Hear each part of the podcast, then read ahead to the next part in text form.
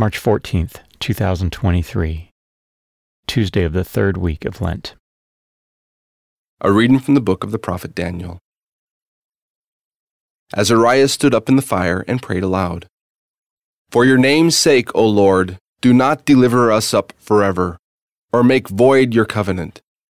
Do not take away your mercy from us, for the sake of Abraham your beloved, Isaac your servant, and Israel your holy one, to whom you promised to multiply their offspring like the stars of the heaven, or the sand on the shore of the sea. For we are reduced, O Lord, beyond any other nation, brought low everywhere in the world this day because of our sins. We have in our day no prince, prophet, or leader, no burnt offering, sacrifice, oblation, or incense, no place to offer first fruits to find favor with you.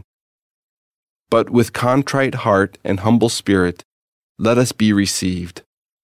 As though it were burnt offerings of rams and bullocks, or thousands of fat lambs. So let our sacrifice be in your presence today, as we follow you unreservedly. For those who trust in you cannot be put to shame. And now we follow you with our whole heart. We fear you and we pray to you. Do not let us be put to shame, but deal with us in your kindness and great mercy. Deliver us by your wonders, and bring glory to your name, O Lord. The word of the Lord. The response is Remember your mercies, O Lord. Your ways, O Lord, make known to me. Teach me your paths. Guide me in your truth and teach me, for you are God, my Savior. Remember your mercies, O Lord.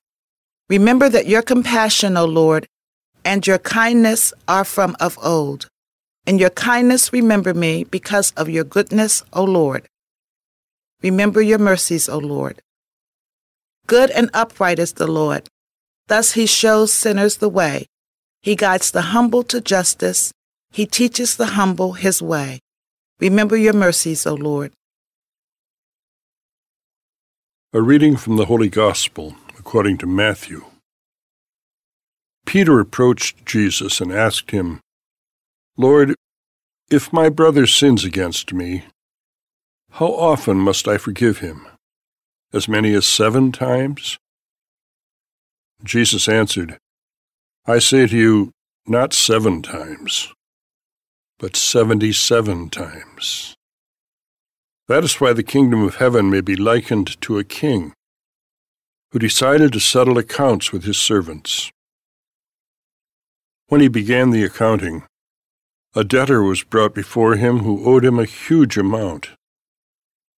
Since he had no way of paying it back, his master ordered him to be sold, along with his wife, his children, and all his property in payment of the debt.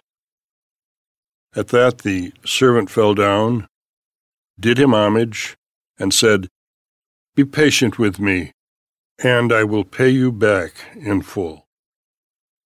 Moved with compassion, the master of that servant let him go and forgave him the loan.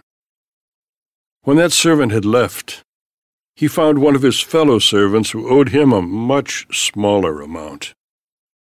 He seized him and started to choke him, demanding, Pay back what you owe.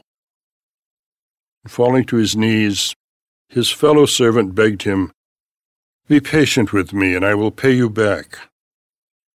But he refused. Instead, he had him put in prison until he paid back the debt. Now, when his fellow servants saw what had happened, they were deeply disturbed and went to their master and reported the whole affair. His master summoned him and said to him, You wicked servant, I forgave you your entire debt because you begged me to. Should you not have had pity on your fellow servant, as I had pity on you? Then in anger his master handed him over to the torturers until he should pay back the whole debt. So will my heavenly Father do to you, unless each of you forgives your brother from your heart. The Gospel of the Lord.